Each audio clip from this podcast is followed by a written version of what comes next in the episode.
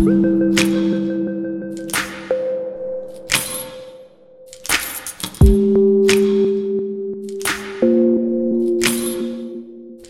and welcome to the Human Nurture Podcast. This is season one, and we are looking at the underlying theories that make up the psychobiological approach to couples therapy. And this episode is about family therapy. And as PACT therapists, we rely heavily on family therapy. Um, we have to organize a great deal of information within a pretty flexible structure. We have to be able to move in a bunch of different directions, and we have to do this all while remaining present in the room. And so, family therapy, we take a lot of our of our understanding about how to do this from the family therapists who came before us and who developed the theory and the practice. Um, because the family therapist has to sit in a room with a whole family and sort through all the information that's there, um, not ignore anyone, make everybody feel comfortable, but at the same time, um, try to move the ball forward in terms of helping the family with whatever challenges they're coming in with. The person we're going to be talking to today, who is Sherry Glukoft Wong, she really embodies this idea of the ability of the family therapist to kind of stay on message, stay on point, remain connected, but also but also really move things forward and um, and so Sherry has a great way of talking about that. The way that Sherry talks about things, you really get a sense of who she is in the therapy room, and especially the way she talks about sort of how um, fiercely she is on the on the side of the kids. Which doesn't mean you know sort of like a kid center that they can they should all have ten bowls of ice cream. It really means helping parents be in a position to be able to kind of get the best, do the best um, on behalf of their child. And in a lot of ways, this is um, similar to what we do as PACT therapists in terms of secure functioning and helping couples to kind of get the best from each other so that they can be a, a good team. Um, so if you think about the episode that way, in terms of when Sherry's talking about about you know um, being being on the side of the kid and helping the kid to grow, considering the parents that they've got. Um, that, that that's a good way. Connecting that with secure functioning um, is a good way to think about that. Um, and then also in this episode is an interview with Stan Tatkin, the founder of Pact. And what I like about the um, the conversation with Stan is not only sort of you know his his talking about his experience with actual early family therapists like um, you know Carl Whitaker and Virginia Satir, and how formative to um, to his learning, but also ways that family therapy and PACT can be integrated together. And so, if you have questions or thoughts about, if you've thought about bringing in a family member, or if you've thought about, you know, kind of you get a case that that's a more family therapy oriented case, how can you how can you work that case? How can you work with that family or that couple from or with a PACT lens? Um, so, so that's great uh, in that in the interview with Stan. And then finally, Stan and I spend a bunch of time talking about the interview with Sherry. And um, personally, this was very gratifying for me because it's two of my mentors speaking together. Um, and um, and it turns out that there's a lot of overlap there, which was great to hear. Um, so that's that's what's um, on on deck for today. The next episode coming up is going to be with um, mindfulness. Nope, not mindfulness, meditation. That's part of the episode that you'll hear. Meditation um, with George Haas. And what I really like talking about, talking to George Haas, is that he comes at meditation from um, an attachment theory lens and perspective. And so there's a lot of overlap with PACT, attachment theory being one of one of the real pillars of our work. And George is very well versed in attachment theory and very well versed in meditation. And his talking about kind of how the two fit together is theoretically interesting. And then there's just the whole layer of um, how do you bring more of an idea of more of the ideas of meditation into um, into our work with couples. Uh, so that episode is going to come up next month. Um, you can follow along with the podcast on Facebook at Human Nurture Podcast. Email me or um, or reach out to me if you have any questions, comments, concerns. Um, without any further ado, here is the episode.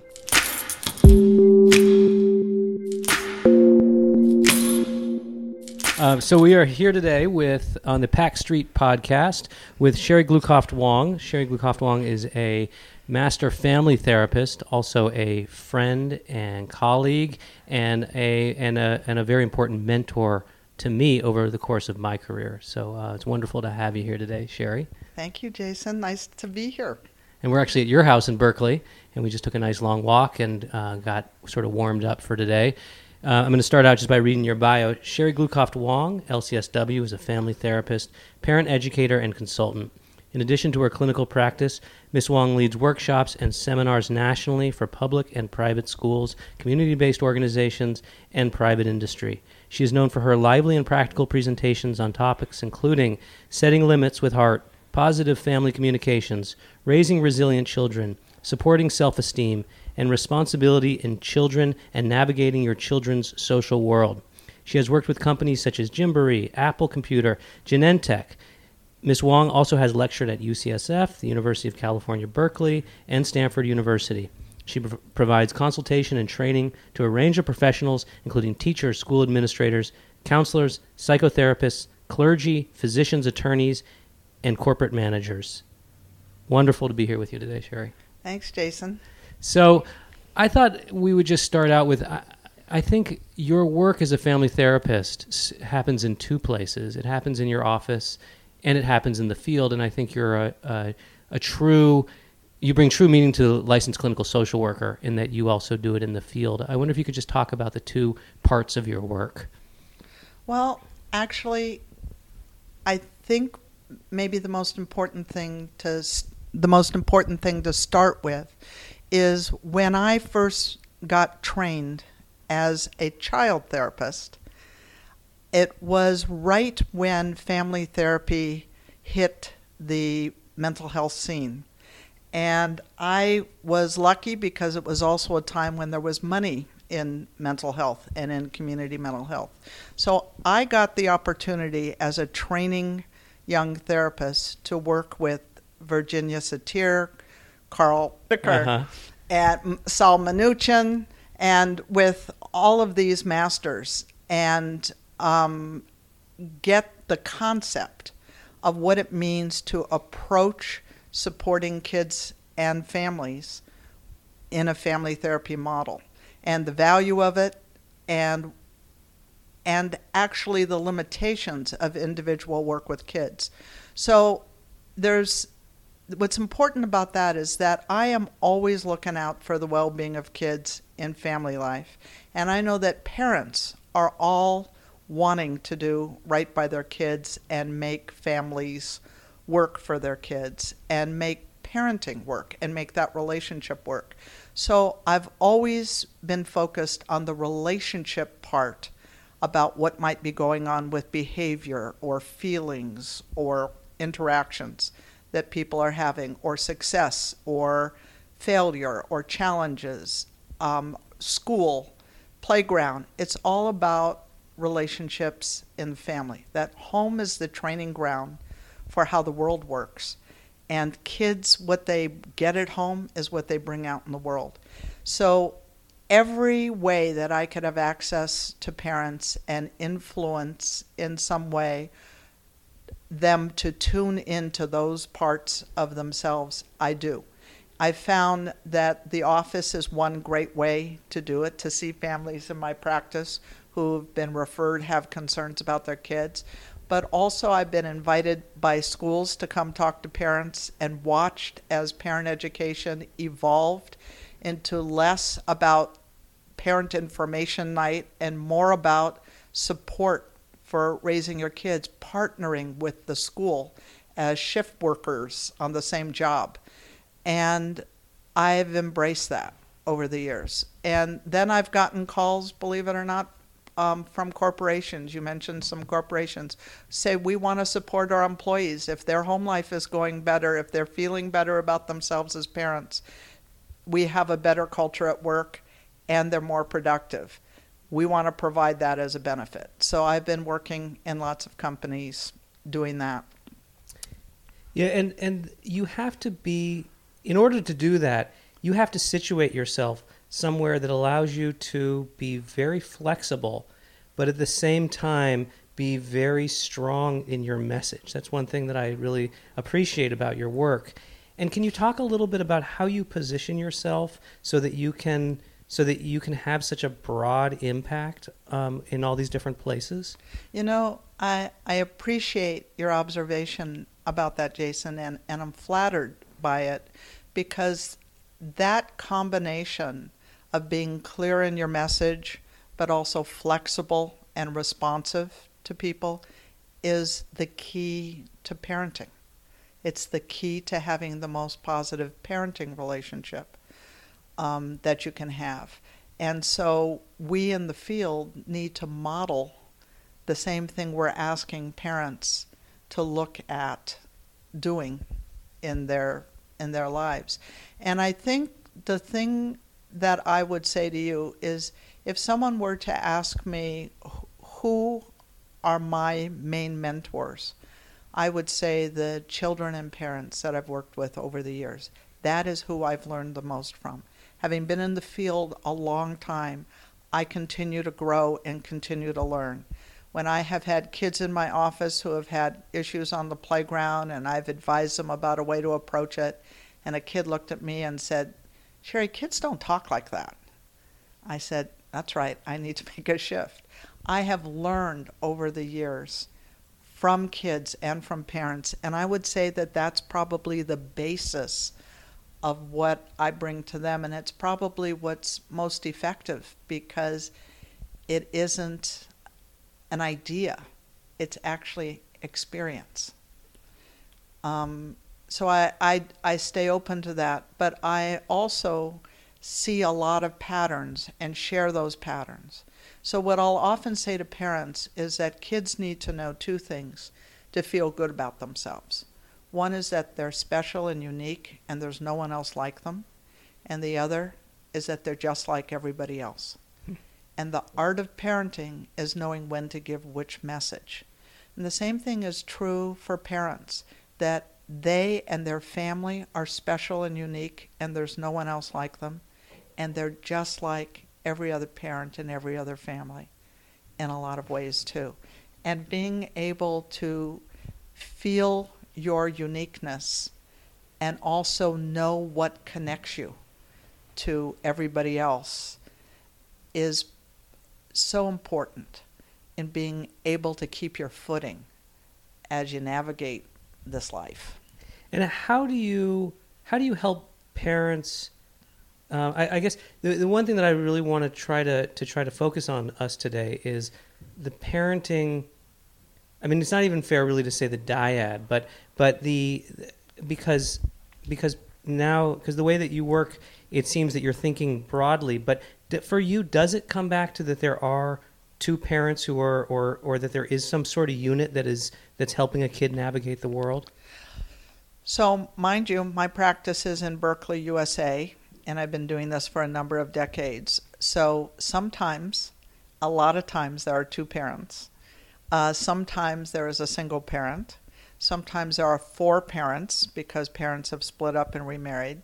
Sometimes these days I've got grandparents often in a primary uh, caretaking role, so you have to count them as parents. Sometimes I have had six people in my office who all pretty much have equal waking hour time with the kids. Mm-hmm. So parenting gets defined in a lot of different ways in my practice. But yes, the majority of people there are two parents that are need to be working together, but that doesn't mean that they have to be doing exactly the same thing in the same way.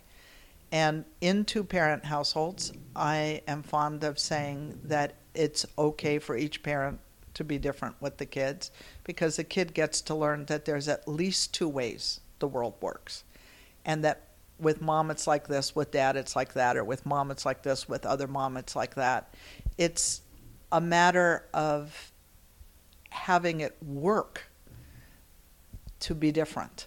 Great. And so if if I'm in a household and or even if, if it's if it's parents that are divorced and I really don't like the way that my partner is with my kid. how do you focus there? What what do you what what is the way that you work with parents if you know, hey, it feels like you know he's just he gets the kids way too riled up or he's way too wild with them or he's just he doesn't he's he's too rigid how do you help parents to have a to to position themselves so that they don't get caught um, in a in a battle between each other in trying to provide for the family.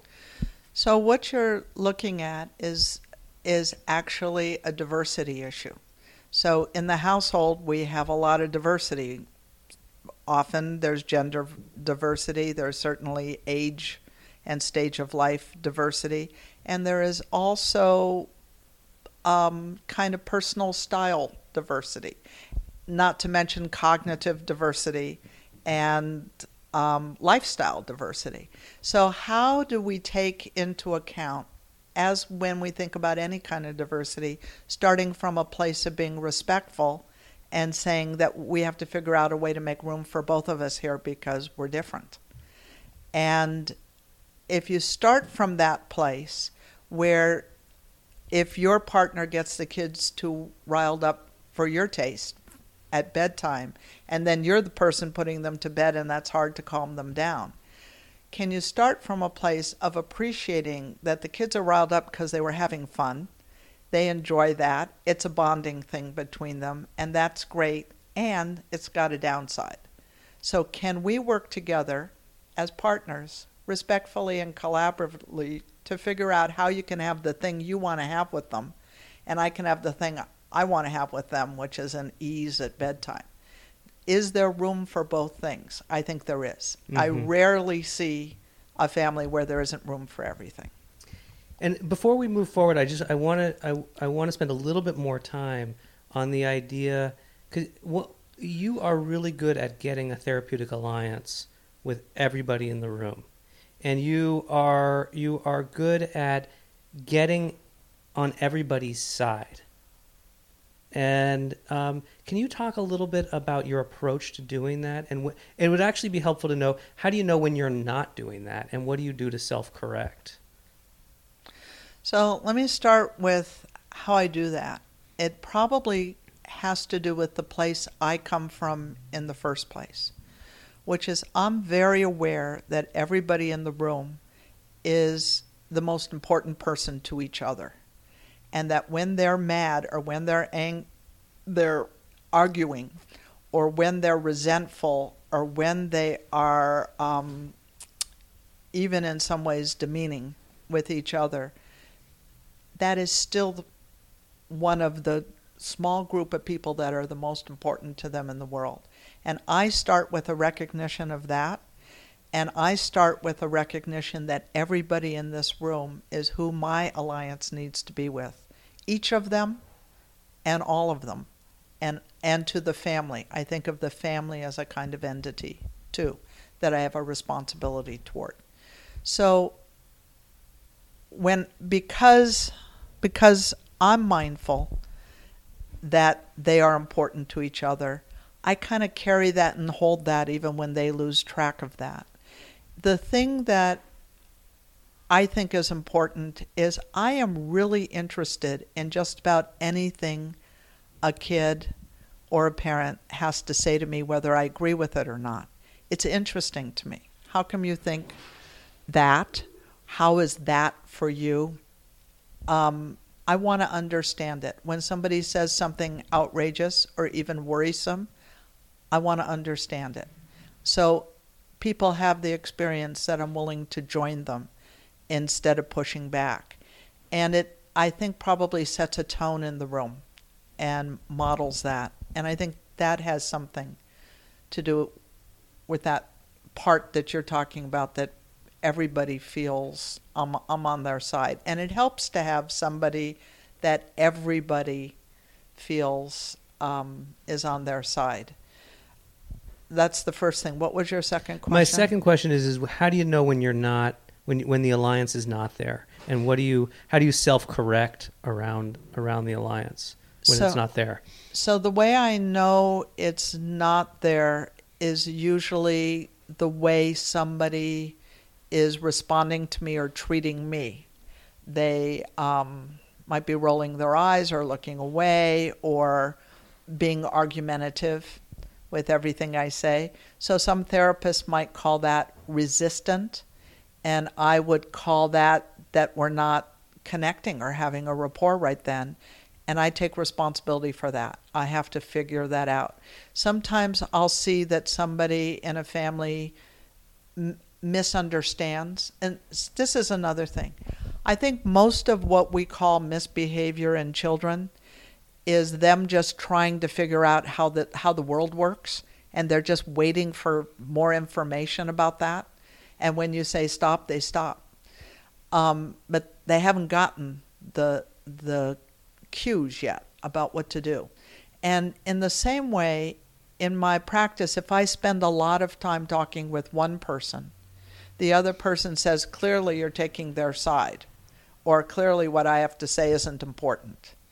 And I'll say, I'm so sorry if that if I've just communicated that.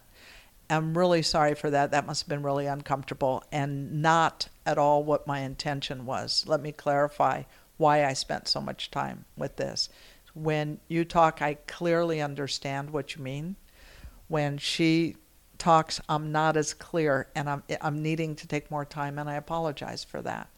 Usually, the other person relaxes because they're worried that two women are going to lie, have an alliance, for example, and he's hearing that actually I have an easy alliance with him. This one's harder, and it puts it in perspective. Hmm. I work very hard to be honestly authentic.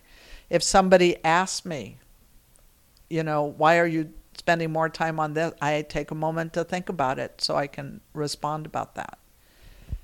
And um, there are other times where I'll be working with a family who came in about kids' behavior, and I'll notice at a certain point that one of the kids take signals to the other kid and they wander over to the other end of my office where the toys are and start playing the older one engaging the younger one and keeping the younger one quiet and entertained and away. And after a while, the parents notice and say, Hey, the kids are over there. I thought this is family therapy. Why are they over there? And I tell them, You know, in my experience, kids are usually my co therapists, and they give me a lot of information in the course of the session about guiding me. And right now, they let me know that attention needs to be here for a while. That's great. That's great. Uh, and uh, you know, for some reason, while you were talking, I was I was thinking about um, that. Uh, for, what popped into my mind is, is your work with neuro um, with neuropsychologists and how much you you work a lot with neuropsychologists. Yes, I do. And so, so I guess what I'm I guess one thing that I really want to communicate here is is is you have a deep feel for what's happening in the office with the family and a rapport and an alliance that you build, but you're also thinking um, clinically about sort of what's what's going on with the software and what's going on with the hardware of the people in the room. And um, and so I, I just I want to get that in here because I think it gives a sense of you as a clinician. So can you talk a little bit about when you see real deficits about how you about sort of how you think about it? Yeah, I think for starts, a lot of the times families are referred to me.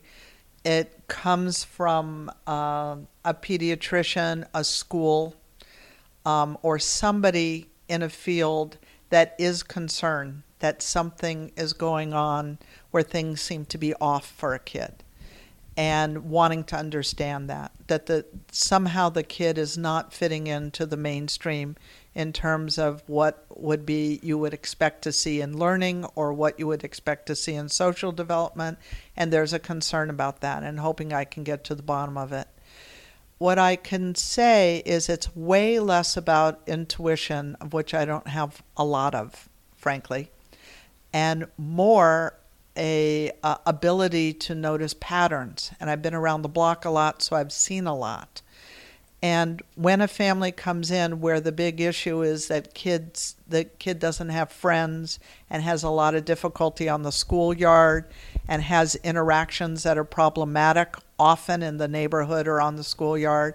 I pay attention to what the parents are describing.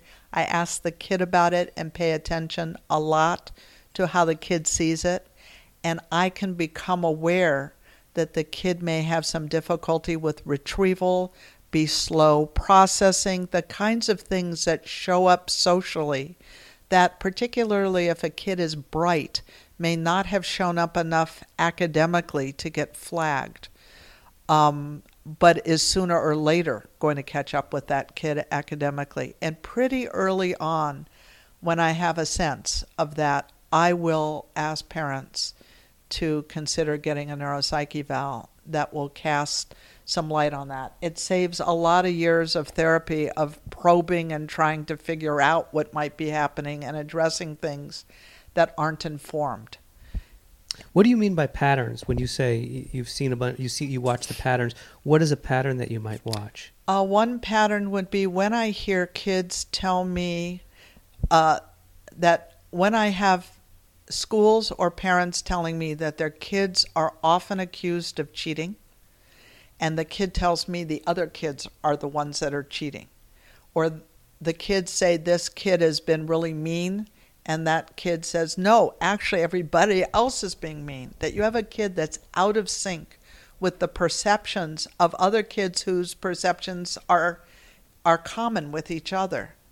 I start to wonder about this kid's perceptions.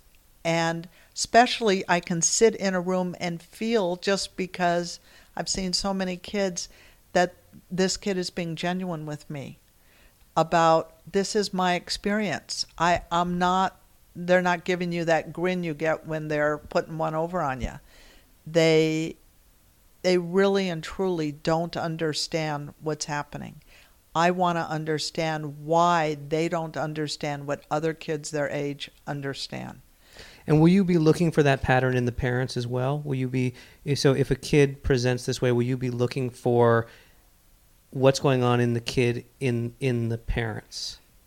Well, two things. One is I look out I'll ask parents a lot of if I have a hypothesis like this kid actually it may sounds like a feature that I sometimes see a social way that dyslexia is expressed, for example. Or I see a dysregulation in the kid that makes me wonder about executive functioning, about impulsivity, about some of these neurophysiological things that are running the behavior rather than something psychological. I'll ask the parents about how these interactions happen at home. One of the main ways I'll approach this is letting them know that I'm trying to sort out their child's can'ts from won'ts. They are assuming a won't where there may be a can't. So you'll get a parent who's exasperated because I have to tell my kid four times. That child may not have been attent- attentive the first three times, or that kid may have slow auditory processing and that parent isn't making eye contact at first. I'll search for those things. And in my search for these kinds of things, and as I begin to tell parents the things I'm wondering about, one of them is often likely, one of them is likely to say, you know, my husband or my wife is like that too. Or somebody will say, you know, I'm like that, or I get that feedback. And then we begin to look at um, DNA. Mm-hmm. Mm-hmm. Yeah. Uh, with you got okay, so you get you get a family, and you see the parents together, and you go, "Whoa, this is you know the kids got some stuff going on." But this is really an issue of the parents not being able to navigate together or regulate together, or, you know, boy, they really seem like they just don't like each other, these two. How, how do you how do you handle that in a family therapy setting?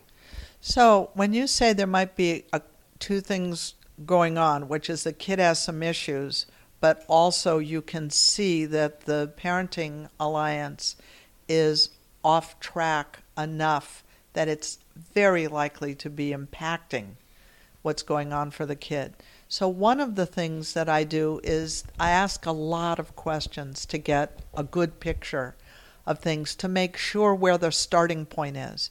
Because a lot of the time you might see parents who would otherwise do better with each other, but the kid is so challenging that there's a level of fatigue and um, and constant provocation that makes it very difficult for them. If I can get things calmed down with the kid, it gives the parents a little more surface area to s- strengthen the relationship again, get on the same page and partner. But there might not be much hope for that while they are constantly feeling under siege. So I may have to support what's happening with the kid first. On the other hand, there are situations like I think you're referring to where, yes, the kid has issues, but you actually wonder how much of those are influenced by the discord between the parents, by them right hand not knowing what the left hand's doing, by the level of tension at home. And in that case, I will talk to parents and say, until we can get this leveled out, we can't really take a look at what might be happening here and help your kid. And most parents, no matter how difficult their relationship is, the well being of their kid unites them. They will join to address the well being of their kid. hmm And you, we said this. You were saying this in our walk, but I don't. I don't know if you've said it here. That you don't. You, they parents will often wonder whose side you're on. Can you talk a little bit about how you position that? Yeah.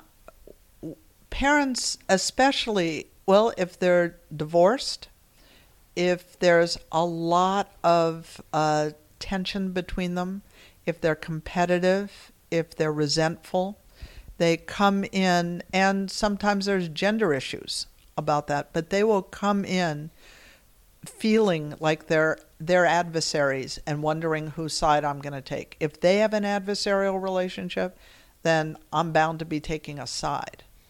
And when I start noticing that, I right off the bat let them know that if you're wondering whose side I'm going to take here, I want to let you know I've already taken a side.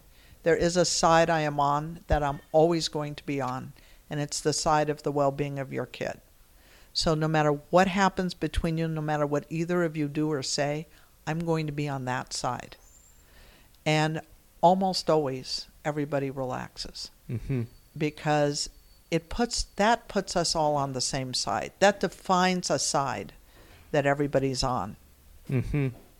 And you, I mean, and you're you you're like a family doctor. I mean, you will see people, you will see people across an entire lifespan. You will see births and bar and bat mitzvahs and quinceañeras and and marriages and deaths all the way through. Not only that, but I've been around enough that I have families in my practice where one of the parents was a young child in family therapy with me in their childhood. And I'm seeing them with their kids and their new family. Hmm. So that is a really touching thing to me. Mm-hmm.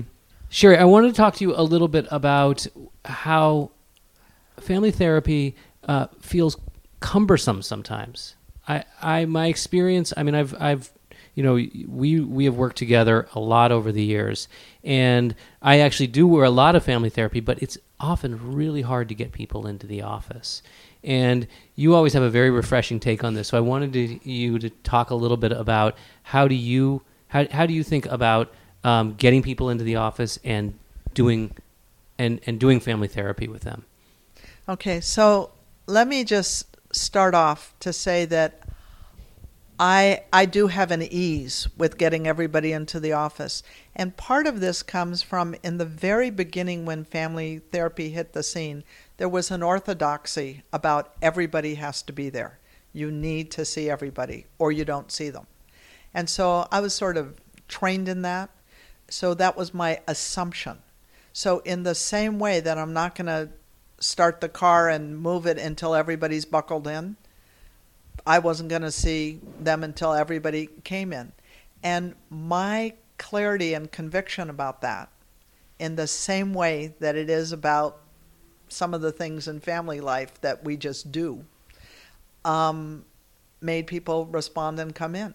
And I think many therapists think it's cumbersome and burdensome for parents and don't expect people to easily say okay and they that comes across when they ask them to all come in if you start with the of course I feel about everybody coming in the way you might feel about somebody dropping off their six year old and not staying Mm-hmm. or introducing them to you or something. Or one partner from the couple showing up and, In the couples other, therapy, Uh-huh. yes, it's the same thing. So, for one, I have that feeling. The other is I'll often say, I at least need to see everybody to start off because I need that perspective. I need to be in the situation that you're all in, which is that you all live together and are trying to navigate this. I need to be in there. And what do you see? I mean, a family comes in. First of all, there's a lot of noise often. You know, especially um, if you're gonna, you know, let's say you have even two. You know, let's say you have two adolescent kids and um, and and parents. There's a lot of noise. What are you seeing? What are you looking for? And how do you how do you kind of how do you organize yourself in a in a family therapy session? So you're right. There is so much to see. And one of the ways I get parents in is I tell them on the phone, I'm going to get the furthest, the fastest with you all here. That's why I work this way. And I do, I get very far very fast. So, first of all, I open the door to the waiting room and everybody's jabbering and talking because this is the only time they're together in the whole day. They don't even have family meals. They're all together in my waiting room and it's unique as opposed to the people who are used to hanging out together, and you can see that in the way they just kind of have an ease with, yeah, we're all here. Um, or they're still having the fight they had on the way over. How how cool is that? I open the door and I see what I'm in for. Like where are we starting? Mm-hmm. So they all come in, and almost always just the coming in. Who's going to sit where? Who who um, is comfortable? Who is awkward? Who's waiting for instruction? Who are they looking to for that? I'll tell you one of my favorite sessions of all time is uh, parents called me with a concern about um, their son being uh, oppositional and he was about 10 years old. So they had a couple of other kids, but they were concerned about this kid. They all come in and they all sit down, and the kid that's about, the last kid, which is this kid, about to sit down, the dad says, Hey, Josh, shut the door, will you? And Josh says, No. And he sits down. And the dad looks at me and says, See what I mean? And I say, No, I'm not sure. What, what do you mean? And he said, Well, did you see what just happened? And I said, Yeah, I noticed you gave your son an option and he took one. What are you talking about? and that was the beginning of our work. And all of that happened right then. Carl Whitaker used to say that ev- everything you need to know happens in the first 10 minutes. And there is a lot of that that mm. Helps you get your bearings. Mm-hmm. Mm-hmm. And how how will you, you'll see that, and my impulse would be just to pounce on it and to make a big deal about it. What how do you what do you do when you when you you see? I'm I'm sure that a lot you people walk through the door. You're already assessing the direction you're going to go. You're kind of you kind of plant your flag and you say, "All right, uh, this is what I need to focus on." I'd imagine, and talk about the process of kind of how of getting there. You know, that isn't always true. That hmm. is sometimes true. If I have a short amount of time, I've only contracted to see them for a short amount of time. If there is some urgency, there's a crisis going on, there's something we have to get to the bottom of, then what you just said is true. And I take the helm early on. But sometimes they come in and what they think they're coming in about is not exactly the thing that turns out to be happening in the room. So your example of they may come in with concerns about a kid and I see so much marital conflict that there's no way to even look at that. Then my shift goes to something entirely different. Mm-hmm. Mm-hmm.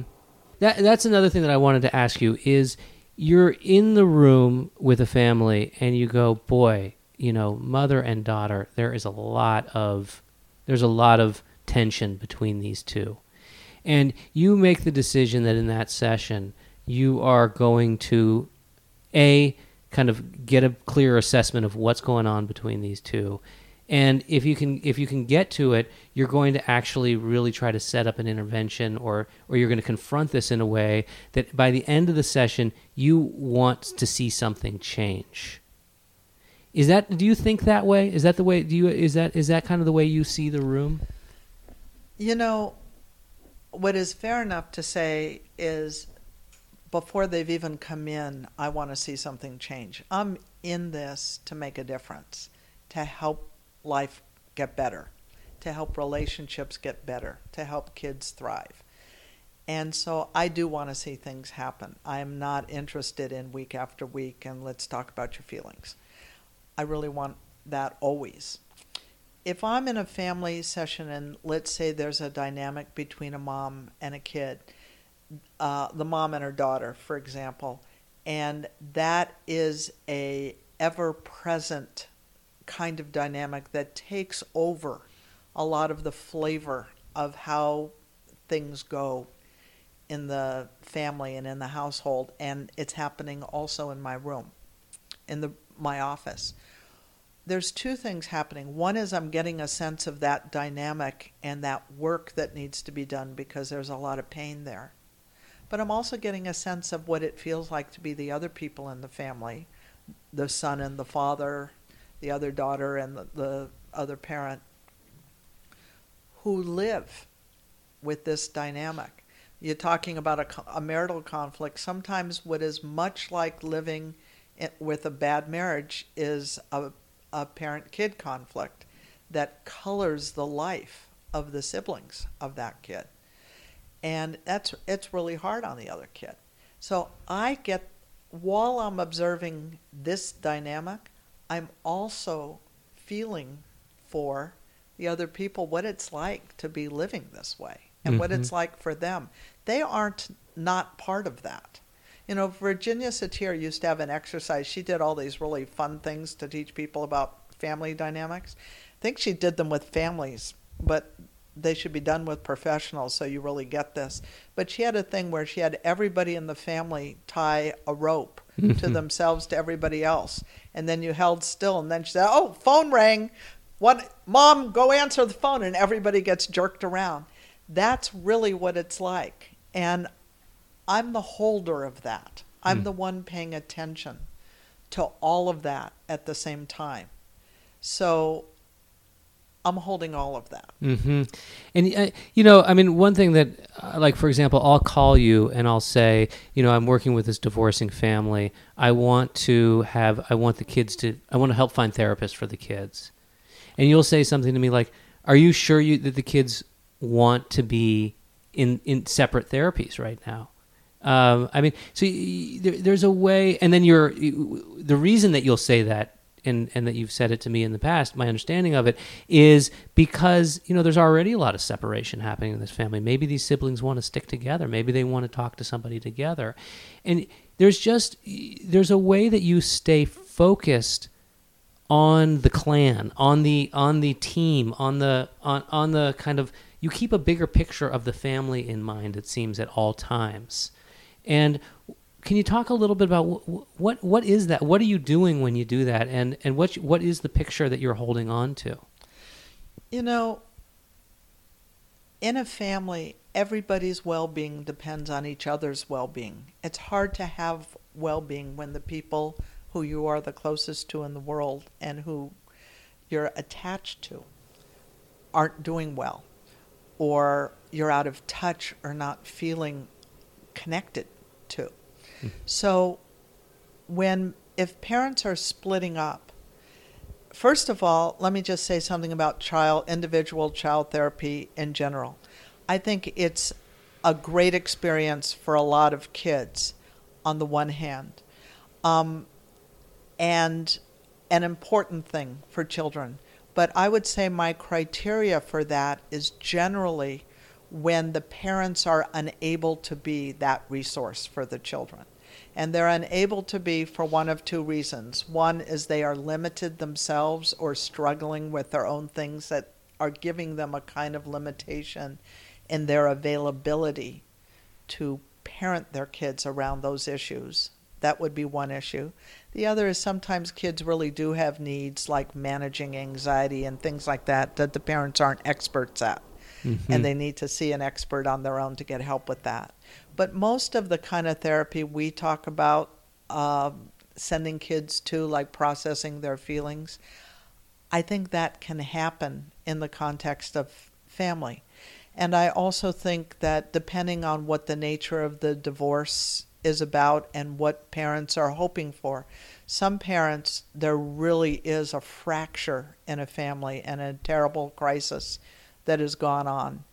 But, you know, I find that kids take a comfort in coming to see me who knows their parents, who knows this from the inside. And by the way, every now and then I'll send parents out of the room because a teenager will talk to me about sex, drugs, and rock and roll and won't talk to their parents.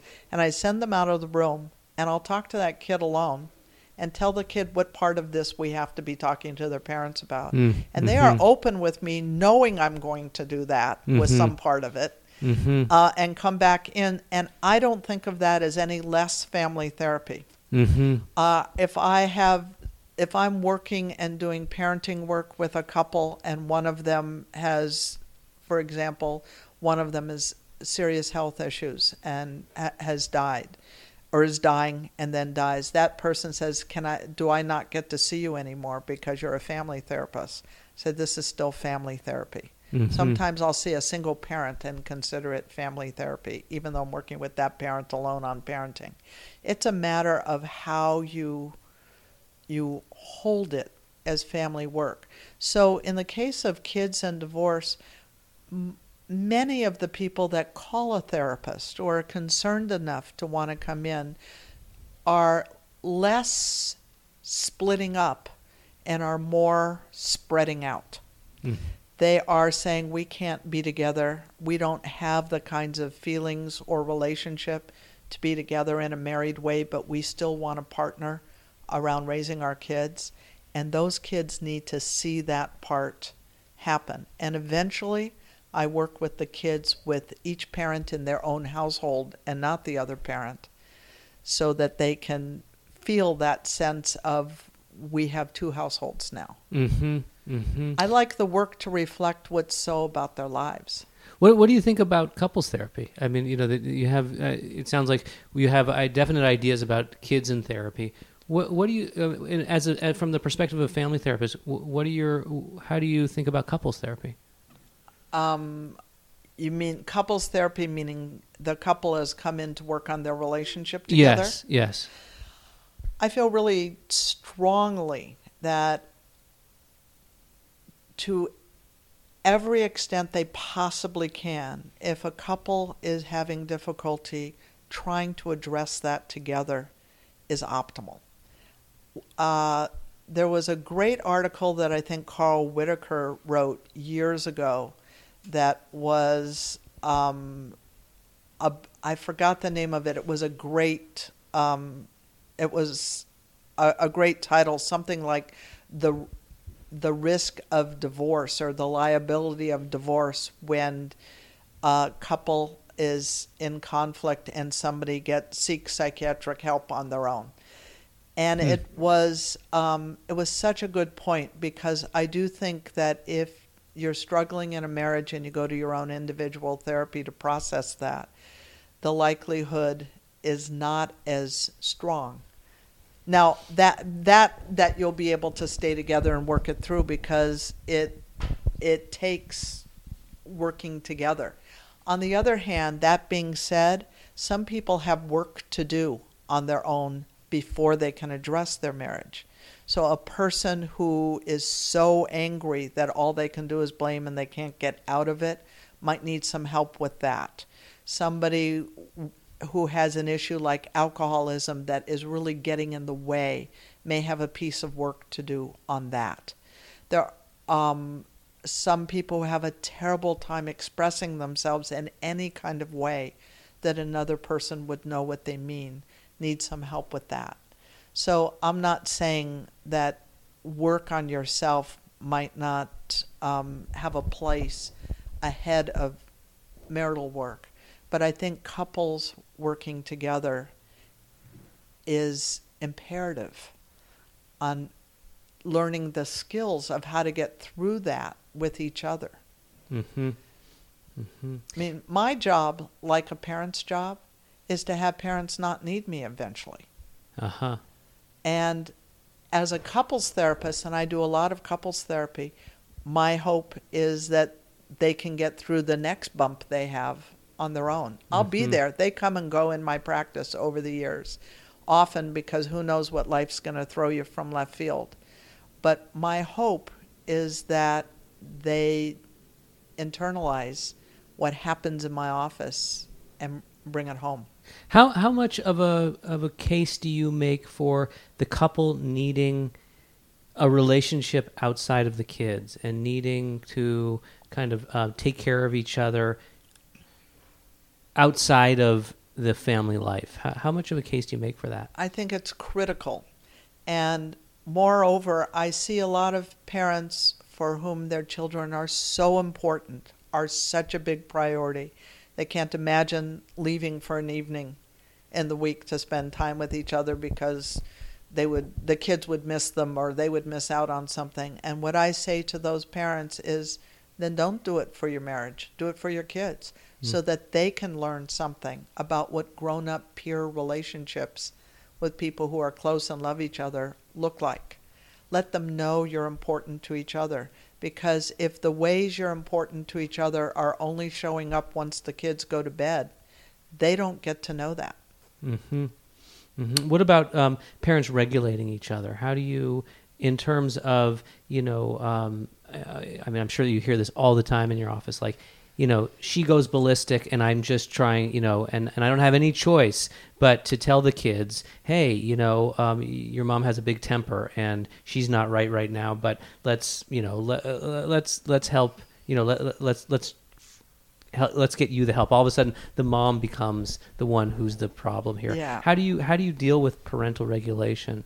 Well, the way that shows up as a complaint in my office is a parent says the other parent is undermining me. Mm-hmm. I say this, and then he or she does that. And usually the undermining is when you ask the other parent, how come this parent said this and you did that? I felt she was being or he was being too harsh. I felt he was being too rigid, too unreasonable, wasn't taking this into account. Uh, I couldn't line up with what that parent did, and my kid needed something else. I love my kid. I gave my kid what they mm-hmm. needed. So I think that both of those things matter. I mm-hmm. think I say to the parent that feels undermined, thank goodness the person you're partnered with loves mm-hmm. your kid, follows their instincts to support your kid's well being. You Mhm. want to be with somebody that does that for your kids. And I say to the other parent, your partner feels undermined because they fe- they want to have the kind of relationship where they are good for their kids and their kids are responsive to them. Thank goodness you have somebody with that motivation. Now let's talk about how to make this all work. So what I try to do is teach the parent who, let's say, feels concerned or critical of how the other person is handling something to go to the heart of the matter and say, how can my partner feel supported by me at the same time that my child feels supported by me because this parent is being harsh? Mm-hmm. And one way you can do that is to try to find an alliance with that screaming parent and understand that that kid frustrated the parent. The parent is telling that kid for the fourth time and has lost their cool. And I recommend that you go over, put your arm around your partner, and turn to the kid and said, "Mom or Dad is really frustrated with you right now, because he or she, I heard him or her try to say this four different times, and now they're really frustrated. And I know he, she or he doesn't like yelling either, but they're frustrated. So let's try to figure out a different way and address it. The first parent feels heard, seen, gotten, not made wrong, and Mhm. also is relieved that a level head came in because they couldn't get a grip. Uh huh. There are ways to approach this that include everybody. and that's your stance. I mean, and so is it? it and then they deal with what happened later. but there's a hierarchy there, though, right? I mean, there, there, you, you, you, you clearly believe in that that that the parents have a better sense of, or that the parents have a better sense of kind of you know the rules or guidelines or limits that should be in place, and so you're supporting the parents in leadership, in le- supporting leadership their leadership in the family. And then what are you doing with the parents? You're putting the parents. You're saying you both have. Uh, there's a whole. There, you're you're both seeing different parts of the of a picture that's a whole, and I want you two to be good at holding that whole together. Does that does that sound right? I think yes, but I think there's two different kinds of things. Most of the time, most parents I see are in a deeper way philosophically aligned. So the what they're concerned about, they agree about. They might agree that a, a kid should be respectful and not disrespectful. How that should look or how they approach it, they may disagree about. Mm-hmm. So I try to find the common ground of the what. Like the parent that went ballistic went ballistic because the daughter rolled her eyes. The other parent doesn't think an eye roll is disrespectful.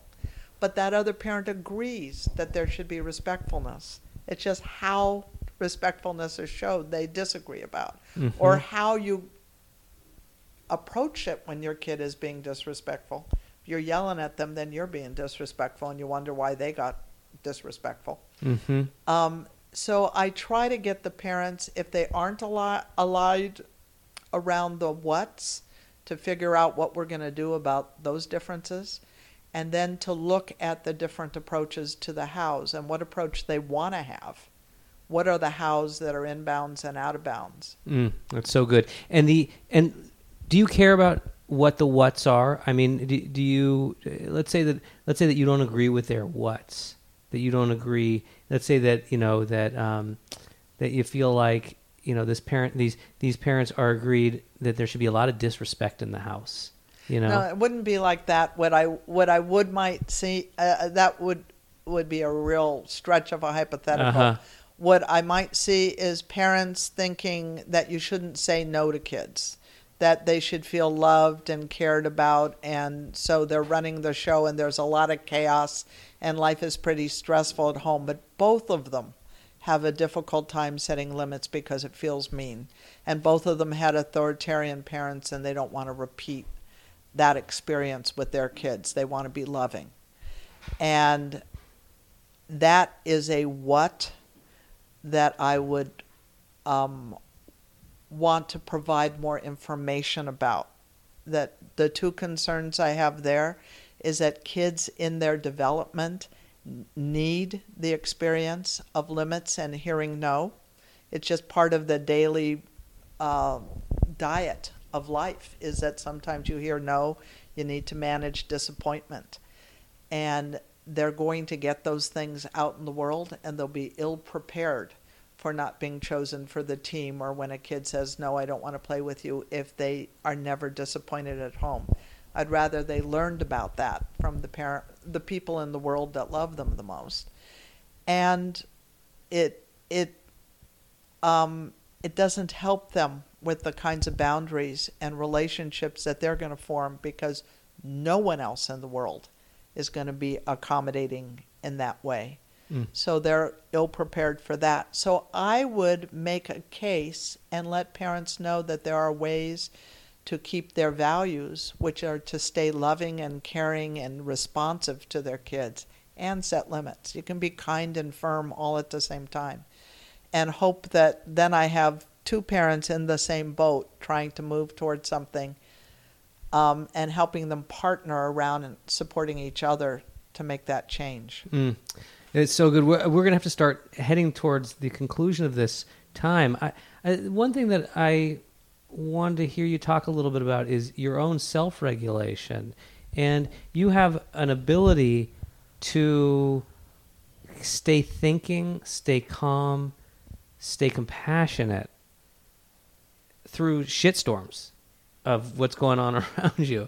And I wonder how in my office, my kids might disagree right, with that. Right, right. Well, but I mean, professionally, I mean, your your ability to to not only not only stay regulated yourself, but I would say remain sort of the master regulator in the room, the one who is sort of who is the uh, kind of calling the shots in terms of where things are going to go in a collaborative way, is really is really remarkable. And w- w- how do you do that?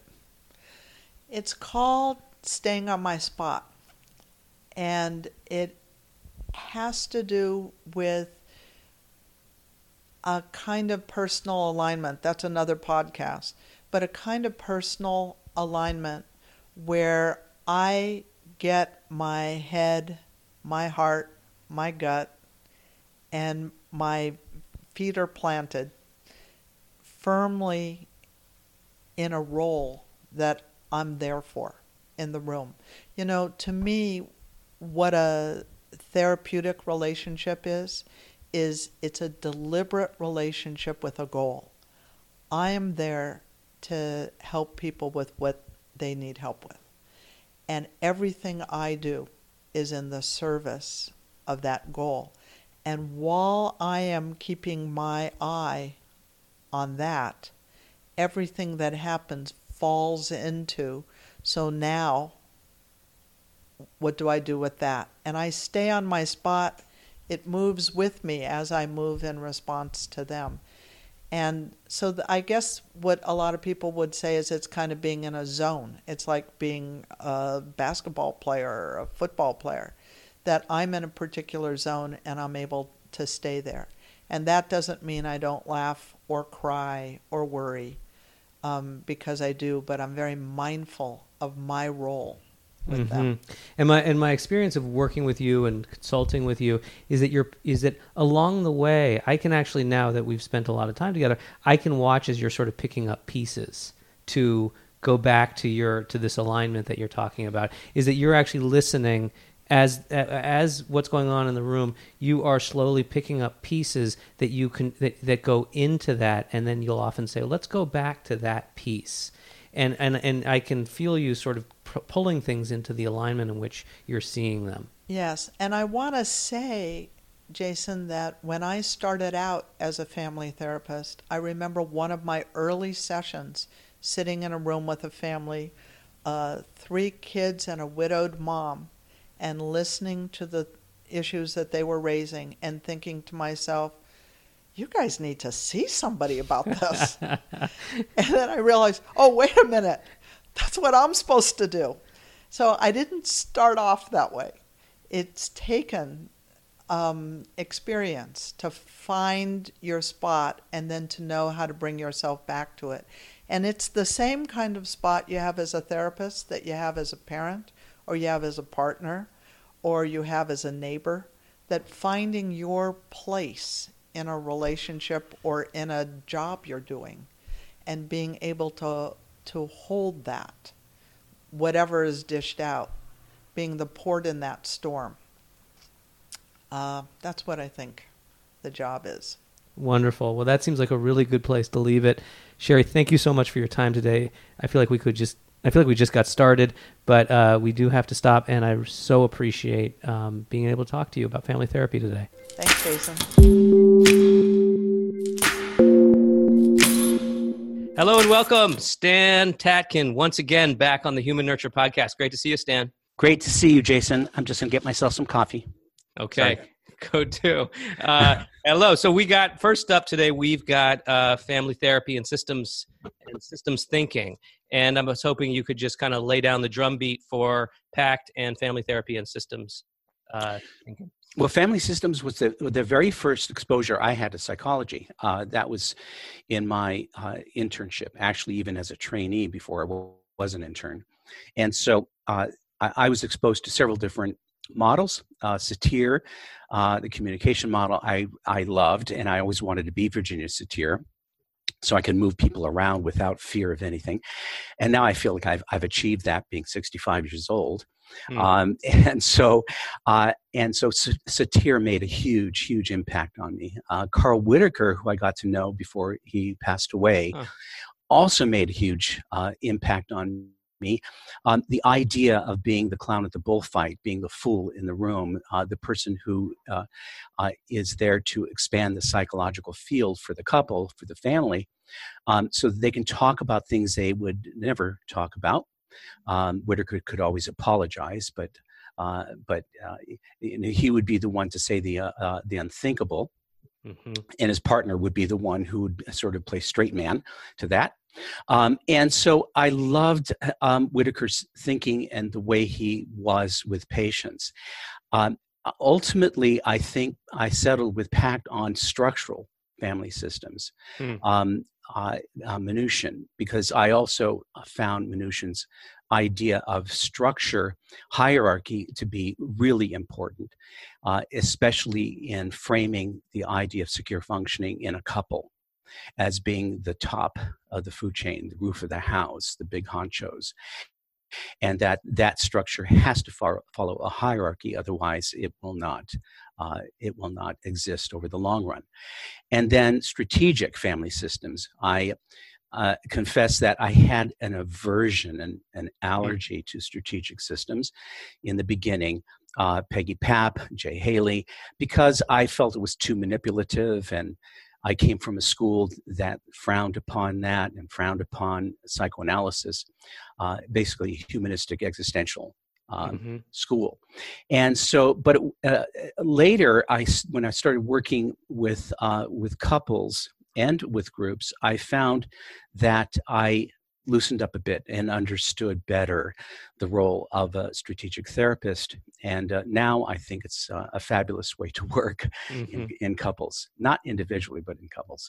Yeah, there's a kind of maturity that comes that you see in Virginia Satir and Carl Whitaker. Uh, and I mean, eh, what do you do? You think that is that one thing that you really appreciate about um, family therapy and family therapists? Is their kind of ability to kind of just roll with whatever's in the room? Rolling w- with whatever is in the room, but also um, looking at a whole picture and dividing it into its parts. Um, you know, uh, uh, I was a fan of Gregory Bateson, um, uh, who uh, some say started this whole thing of systemic thinking, uh, or was one of the people. And mm-hmm. the I- idea of, of looking at uh, at uh, uh, uh, the parts of a system, how they operate, and how the system um, entrains its members uh, uh, in certain ways, I uh, find fascinating. Um, and that there is, you know, they're no longer individuals in a sense, that there is a um, there's a riptide, there's a current that gets everyone to be a certain way um, interpersonally. roles, for instance. Uh, you know, the way people interact and, and self-assign or be assigned roles in the family, and how that system, in its own way, for better or worse, um, remains a kind of uh, maintains a kind of homeostasis. Mm-hmm. And I mm-hmm. found that always fascinating. So I think um, the idea of multitasking several people at the same time, uh, I, I, find fun. Puzzles, I find fun, you know, uh, that this is a puzzle. How does it fit together? And then ultimately, again, strategically, where are you going to go? How are you going to work the system? Mm-hmm. And one thing I, one a group I didn't mention that I'm also uh, enamored with, was enamored with, uh, the Milan Group. Mm-hmm. Um, and uh, in particular, uh, their eventual landing on circular questioning, which is cross questioning, is what we do now. But uh, but circular questioning, I I loved uh, as a way to get information and to interact with family members. Mm-hmm.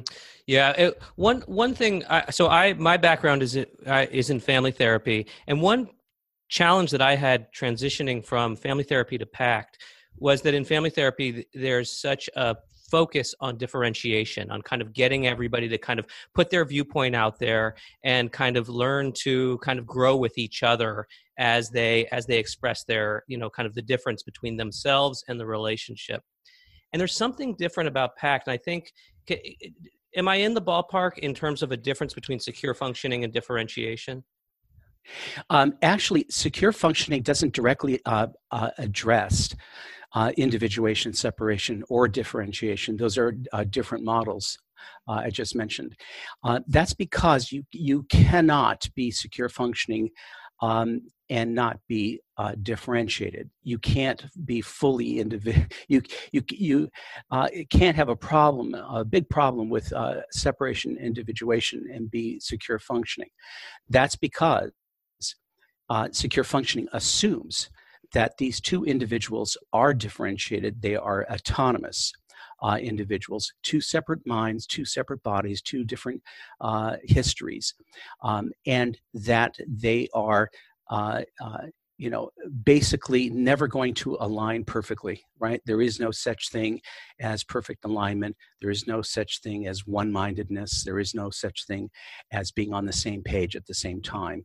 The best we can do is to approximate each other uh, and, and and then to have all the other tools available to us to error correct and heal and i mean uh, repair and all those other things we do because we are different and separated.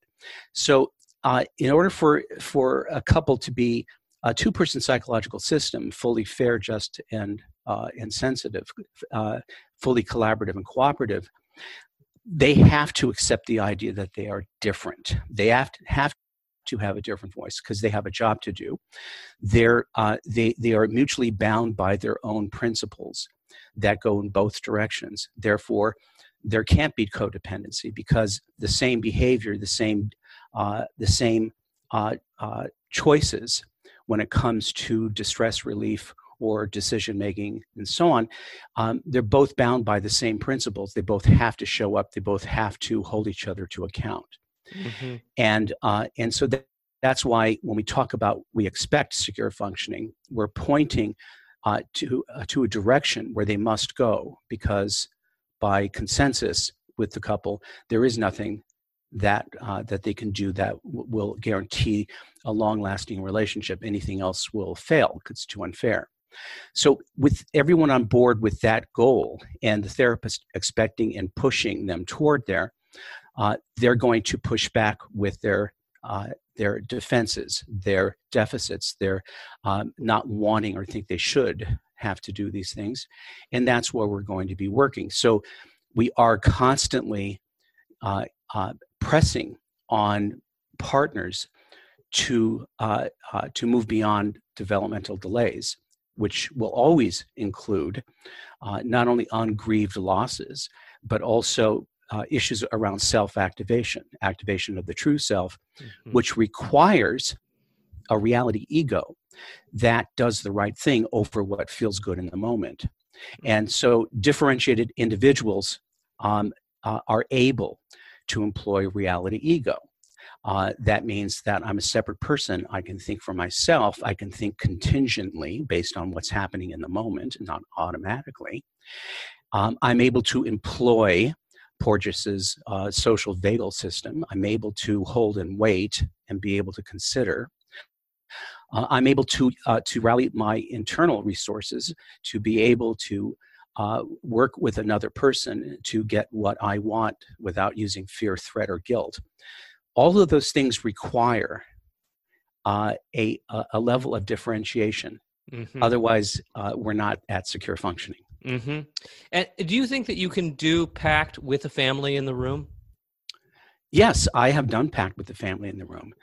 Um, what I uh, prefer is to do, uh, and I think I've, we've talked about this before, is um, I, I, think it's important to see a family at least once, all together.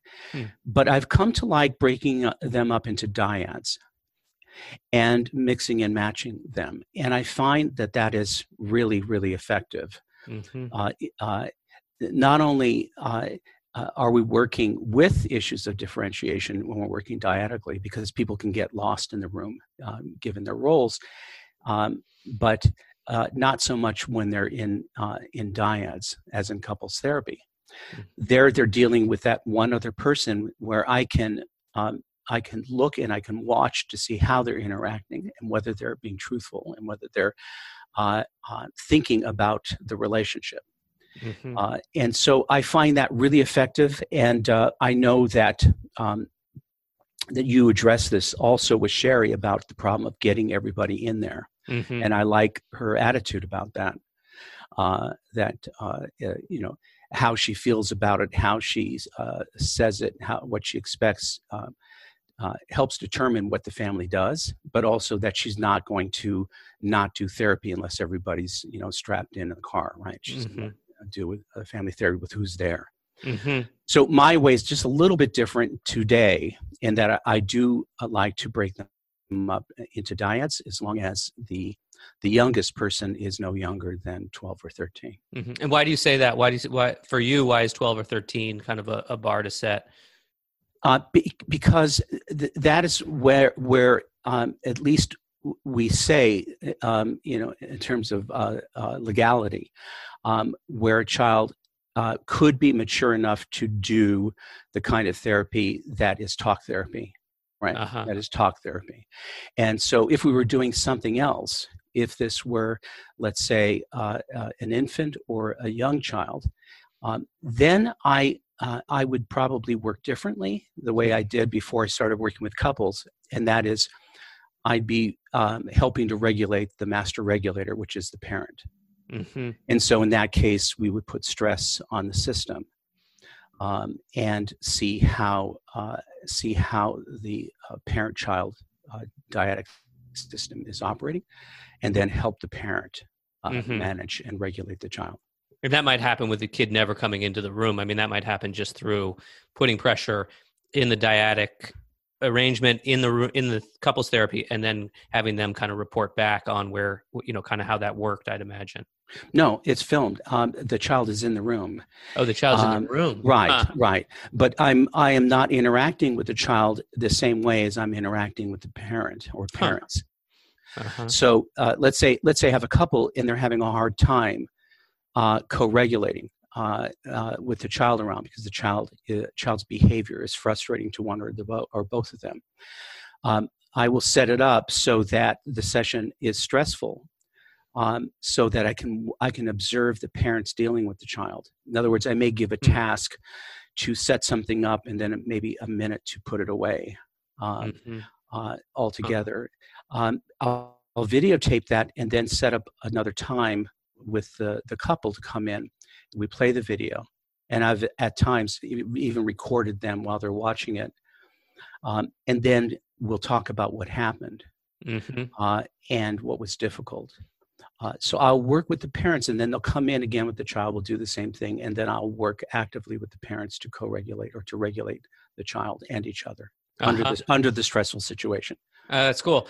That's cool. The um, one thing that that the that people in training often have challenges with is the description of the kid having let's say melting down and then the other and then the parent gets dysregulated. And to what extent does the d- does the other partner protect the child from the parent? And this this this gets and you know and sherry has this you know she says the parent is telling the kid for the fourth time and has lost their cool.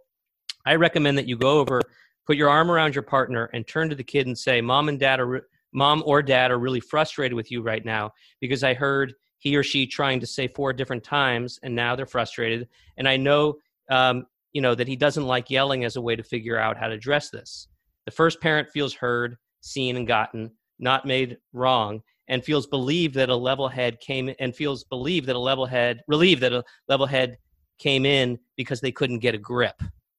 So it's a little bit different, but I'm curious to hear where you kind of fall on all this.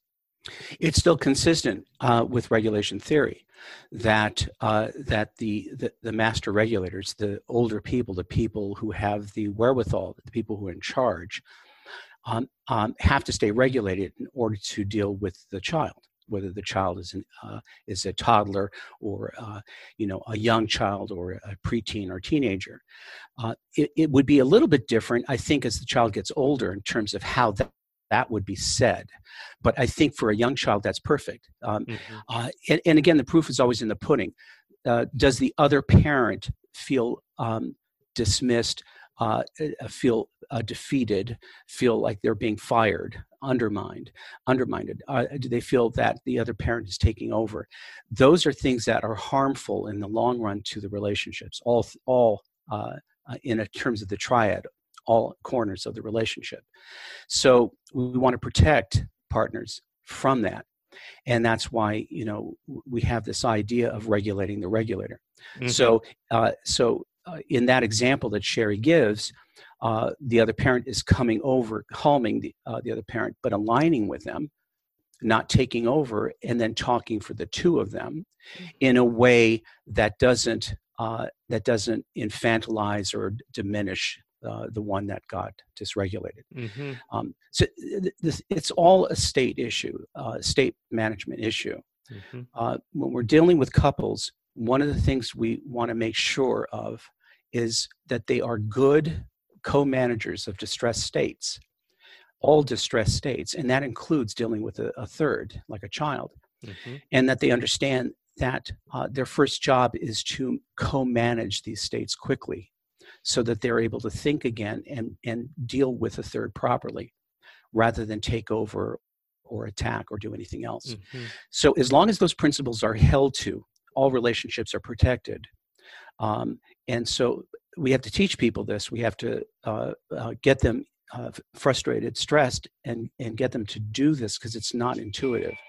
What's intuitive is to is to stop uh, is to stop the problem altogether Mhm. um, in any way uh, th- uh, that other person can think of that, that is becoming threatened by the sounds Mhm. right? Threatened Yeah. the sounds. So so what she did i think is is fabulous. And that is what we want to do it just may not work as well as uh, a child gets older because uh, then it does it might appear that uh, one parent is stronger better than the other.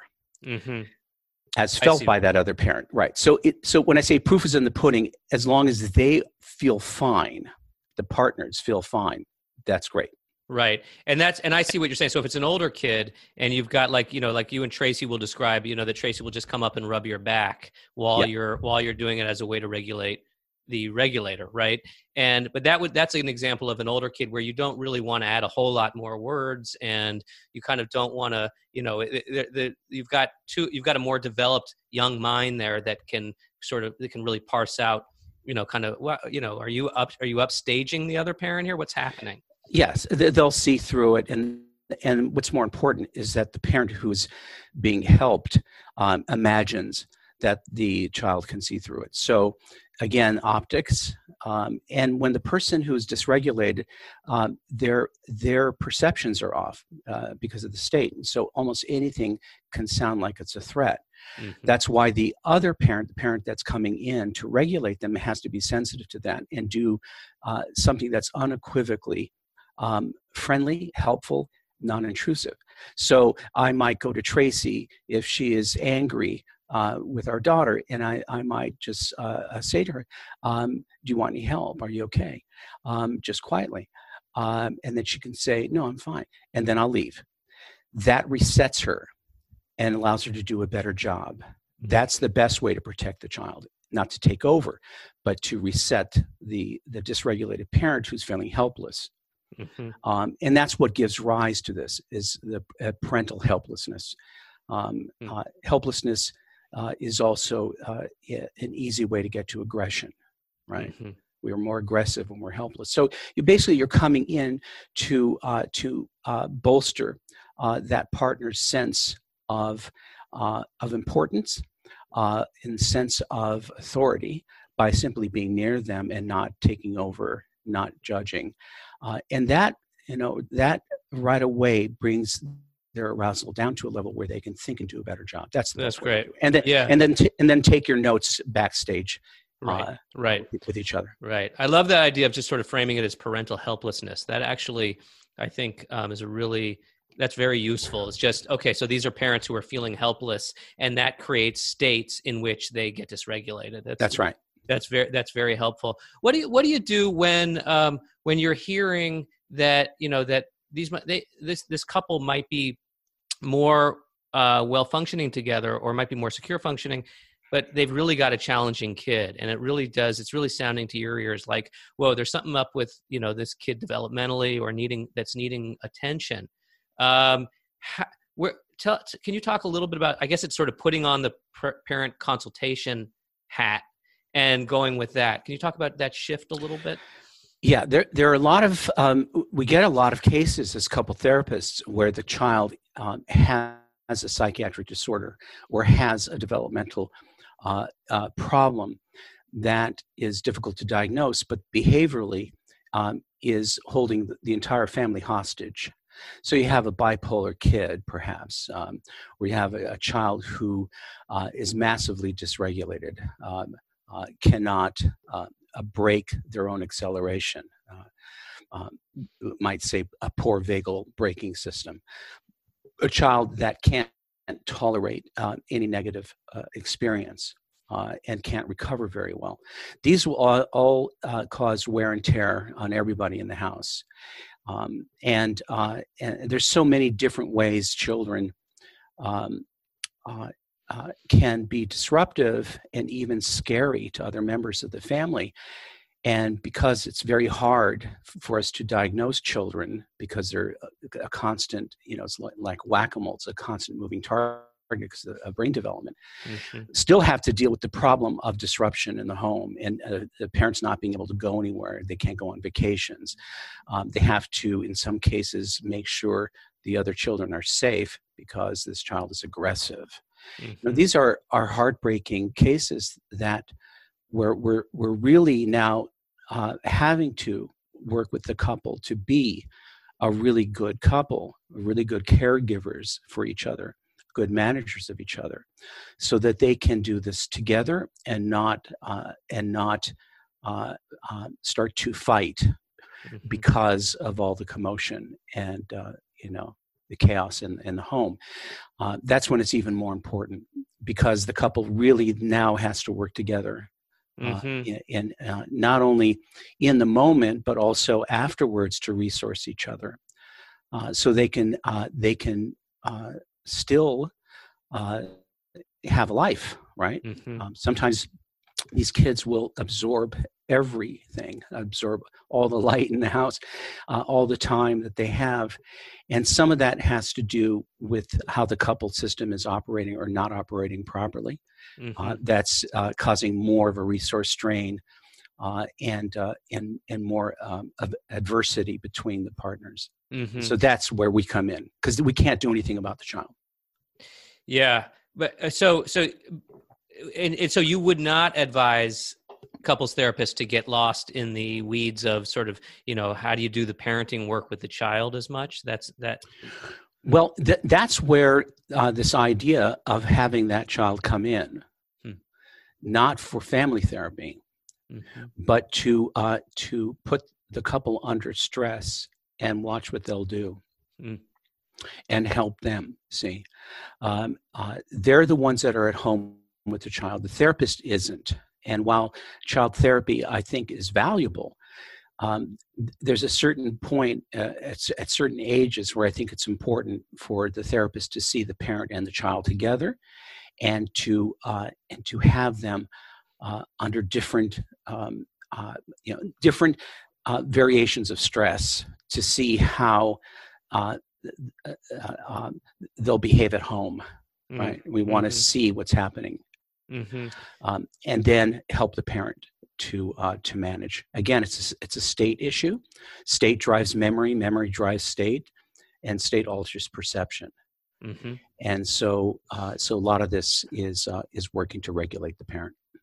Very cool. Okay, um, it's such an exciting area, and I think there's a lot of work that can be done by PACT therapists um, in in in that particular area.